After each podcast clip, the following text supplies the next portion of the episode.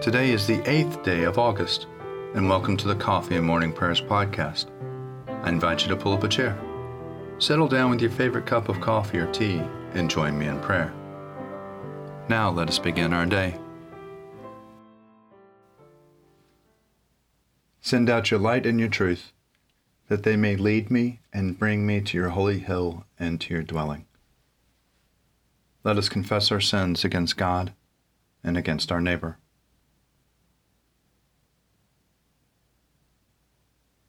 Most merciful God, we confess that we have sinned against you in thought, word, and deed, by what we have done and by what we have left undone. We have not loved you with our whole heart. We have not loved our neighbors as ourselves. We are truly sorry and we humbly repent. For the sake of your Son, Jesus Christ, have mercy on us and forgive us, that we may delight in your will and walk in your ways, to the glory of your name. Amen. Almighty God, have mercy on you. Forgive you all your sins through our Lord and Savior Jesus Christ. Strengthen you in all goodness, and by the power of the Holy Spirit, keep you in eternal life. Amen. Lord, open our lips, and our mouth shall proclaim your praise. Glory to the Father, and to the Son, and to the Holy Spirit, as it was in the beginning, is now, and will be forever. Amen. Alleluia. Come, let us sing to the Lord. Let us shout for joy to the rock of our salvation. Let us come before his presence with thanksgiving, and raise a loud shout to him with psalms. For the Lord is a great God, and a great King above all gods. In his hand are the caverns of the earth, and the heights of the hills are his also. The sea is his, for he made it and his hands have molded the dry land. Come, let us bow down and bend the knee, and kneel before the Lord our Maker. For he is our God, and we are the people of his pasture and the sheep of his hand. Oh, that today you would hearken to his voice.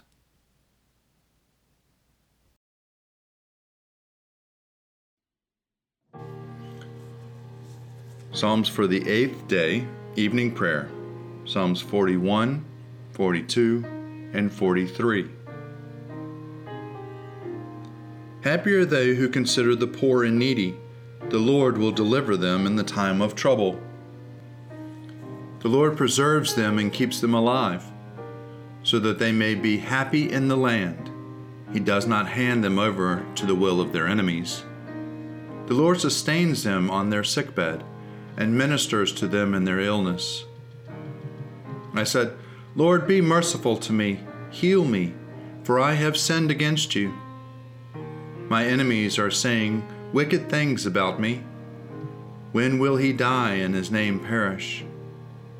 Even if they come to see me, they speak empty words. Their heart collects false rumors. They go outside and spread them. All my enemies whisper together about me and devise evil against me.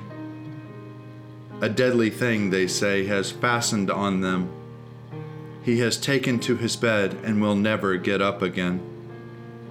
Even my best friend, whom I trusted, who broke bread with me, has lifted up his heel and turned against me. But you, O Lord, be merciful to me and raise me up, and I shall repay them. By this I know you are pleased with me, that my enemy does not triumph over me. In my integrity you hold me fast, and shall set me before your face forever. Blessed be the Lord God of Israel, from age to age. Amen. Amen. As the deer longs for the water brooks, so longs my soul for you, O God. My soul is athirst for God, athirst for the living God. When shall I come to appear before the presence of God?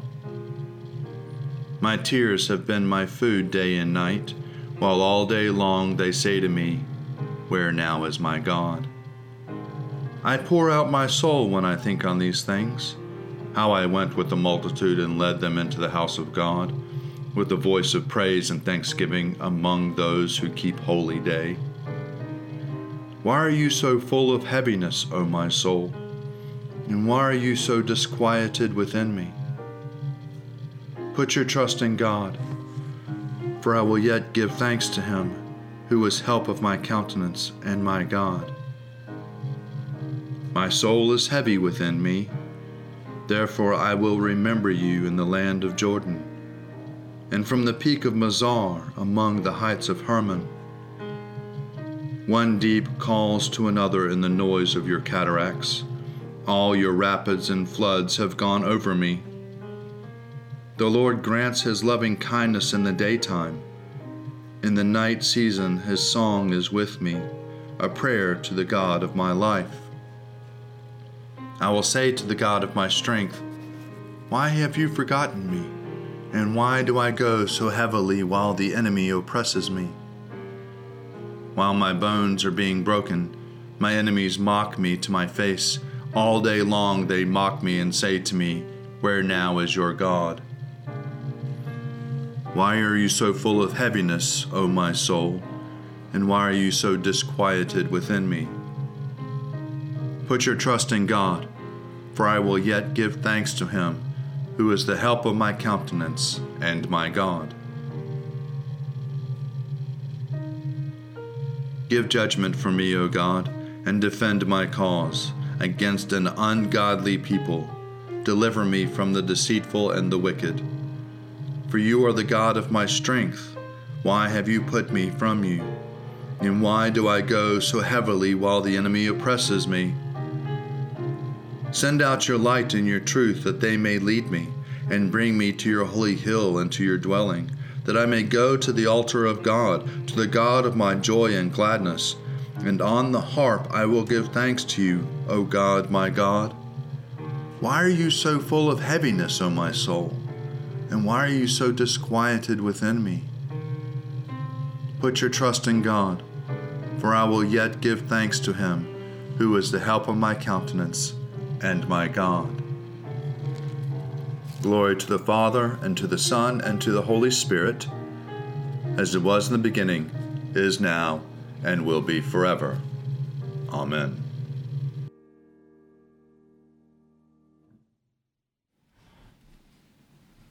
A reading from the Acts of the Apostles, chapter 5, beginning at the 12th verse.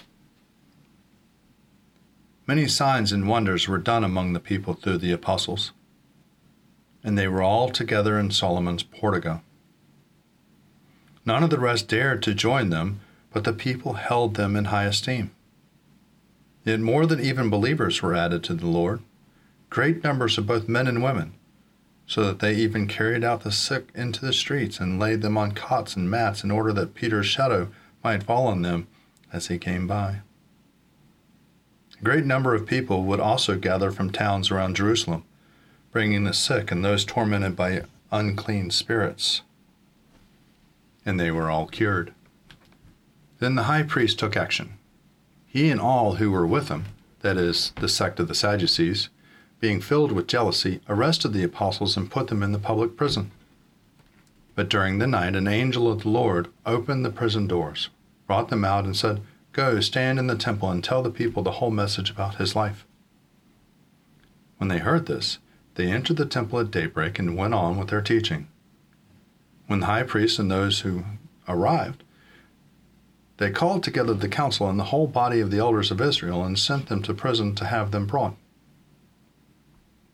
But when the temple police were there, they did not find them in prison, so they returned and reported, We found the prison securely locked and the guards standing at the doors, but when we opened them, we found no one inside.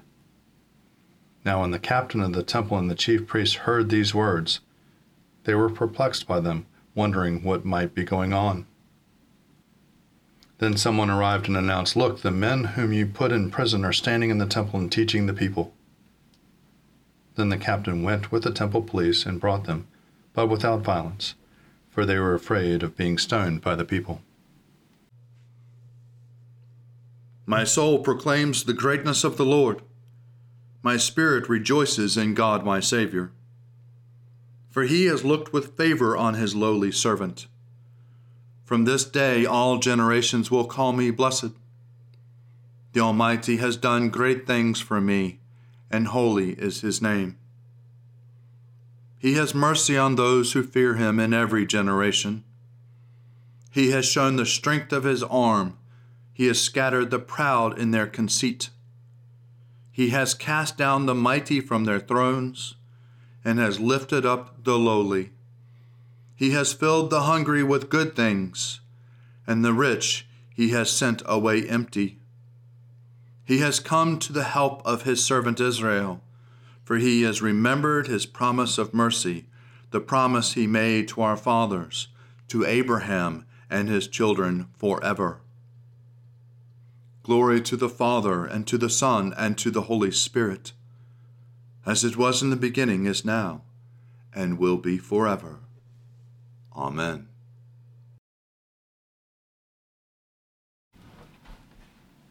A reading from the Gospel according to John, chapter 3, beginning at the first verse. There was a Pharisee named Nicodemus, a leader of the Jews. He came to Jesus by night and said to him, Rabbi, we know that you are a teacher who has come from God, for no one can do these signs that you do apart from the presence of God. Jesus answered him, Very truly I tell you, no one can see the kingdom of God without being born from above. Nicodemus said to him, how can anyone be born after having grown old? Can one enter a second time into the mother's womb and be born?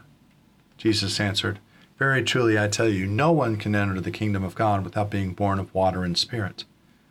What is born of the flesh is flesh, and what is born of the spirit is spirit. Do not be astonished that I have said to you, You must be born from above.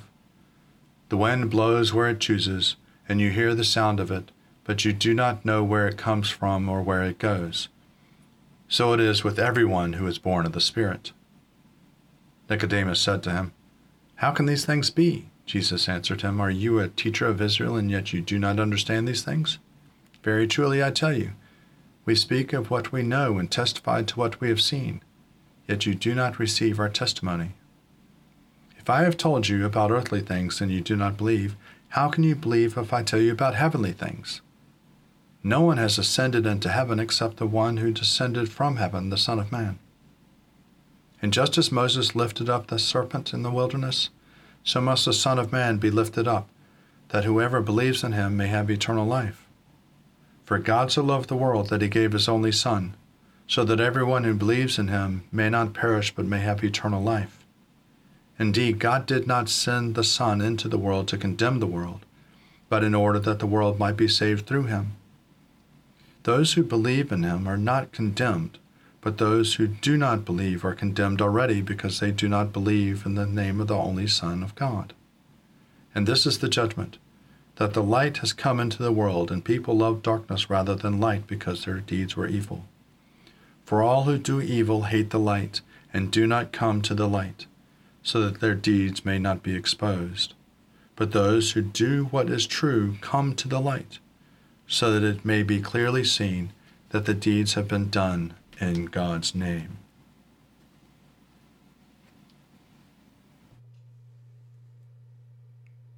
Glory to God in the highest, and peace to his people on earth. Lord God, Heavenly King, Almighty God and Father, we worship you, we give you thanks, we praise you for your glory. Lord Jesus Christ, only Son of the Father, Lord God, Lamb of God, you take away the sin of the world. Have mercy on us. You are seated at the right hand of the Father. Receive our prayer. For you alone are the Holy One. You alone are the Lord. You alone are the Most High, Jesus Christ, with the Holy Spirit, in the glory of God the Father. Amen.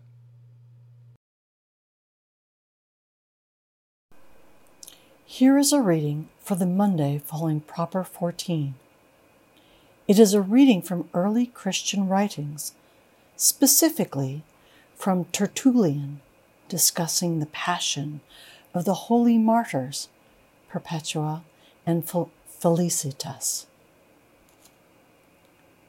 Chapter 1 When the saints were apprehended, St. Perpetua successfully resisted her father's pleading was baptized with the others, was thrust into a filthy dungeon, Anxious about her infant, by a vision granted to her, she understood that her martyrdom would take place very shortly.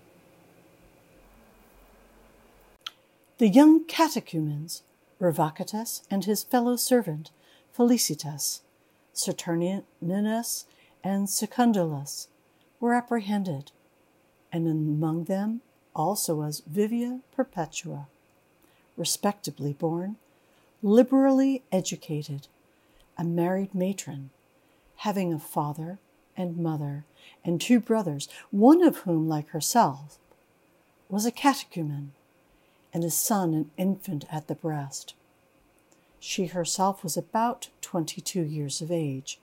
From this point onward, she shall herself narrate the whole course of her martyrdom, as she left it described by her own hand and with her own mind. While, says she, we were still with the persecutors, and my father, for the sake of his affection for me, was persisting in seeking to turn me away and to cast me down from the faith.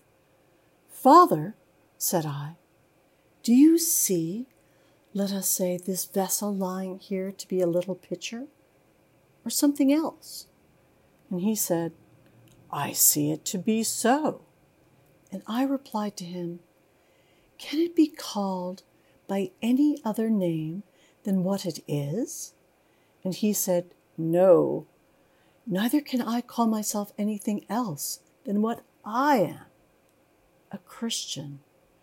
Then my father, provoked at this saying, threw himself upon me as if he would tear my eyes out. But he only distressed me and went away overcome by the devil's arguments. Then, in a few days, after I had been without my father, I gave thanks to the Lord, and his absence became a source of consolation to me. In that same interval of a few days, we were baptized, and to me, this became a source of consolation. In that same interval of a few days, we were baptized, and to me, the Spirit prescribed that in the baptism water nothing else was to be sought for bodily endurance. After a few days, we were taken into the dungeon, and I was very much afraid, because I had never felt such darkness. Oh, terrible day! Oh, the fierce heat of the shock of the soldiery because of the crowds! I was very unusually distressed by my anxiety for my infant. There were present there Tertius and Pomponius, the blessed deacons who ministered to us, and had arranged, by means of a gratuity, that we might be refreshed by being sent out for a few hours into a pleasanter part of the prison.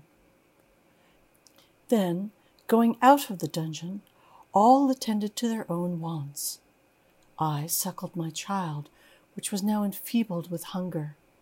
In my anxiety for it, I addressed my mother and comforted my brother and commended to their care my son. I was languishing because I had seen them languishing on my account. Such solicitude I suffered for many days, and I obtained for my infant to remain in the dungeon with me. And forthwith I grew strong and was relieved from my distress and anxiety about my infant, and the dungeon became to me, as it were, a palace, so that I preferred being there to being elsewhere. Then my brother said to me, My dear sister, you are already in a position of great dignity, and are such that you may ask for a vision, and that it may be made known to you whether this is to result in a passion or an escape. And I, who knew that I was privileged to converse with the Lord, whose kindnesses I had found to be so great, boldly promised him and said, Tomorrow I will tell you. And I asked, And this was what was shown me. I saw a golden ladder of marvelous height, reaching up even to heaven, and very narrow, so that persons could only ascend it one by one. And on the sides of the ladder was fixed every kind of iron weapon. There were there were swords, lances, hooks, daggers, so that if anyone went up carelessly or not looking upwards, he would be torn to pieces and his flesh would cleave to the iron weapons. And under the ladder itself was a crouching dragon of wonderful size, who lay in wait for those who ascended and frightened them from the ascent. And Satyrus went up first, who had subsequently delivered himself up freely on our account, not having been present at the time that we were taken prisoners. And he attended he attained the top of the ladder and turned towards me and said to me, Perpetua, I am waiting for you. But be careful that the dragon does not bite you. And I said, In the name of the Lord Jesus Christ, he shall not hurt me. And from under the ladder itself, as if in fear of me, he slowly lifted up his head. And as I trod upon the first step, I trod upon his head, and I went up and I saw an immense extent of garden, and in the midst of the garden, a white haired man sitting in the dress of a shepherd of a large stature, milking sheep. And standing around were many thousand white robed ones. And he raised his head and looked upon me and said to me, Thou art welcome, daughter. And he called me. And from the cheese, as he was milking, he gave me, as it were, a little cake. And I received it with folded hands. I ate it, and all who stood around said, Amen. And at the sound of their voices, I was awakened, still tasting a sweetness which I cannot describe. And I immediately related this to my brother, and we understood that it was to be a passion, and we ceased henceforth to have any hope in this world. Here ends the reading for today.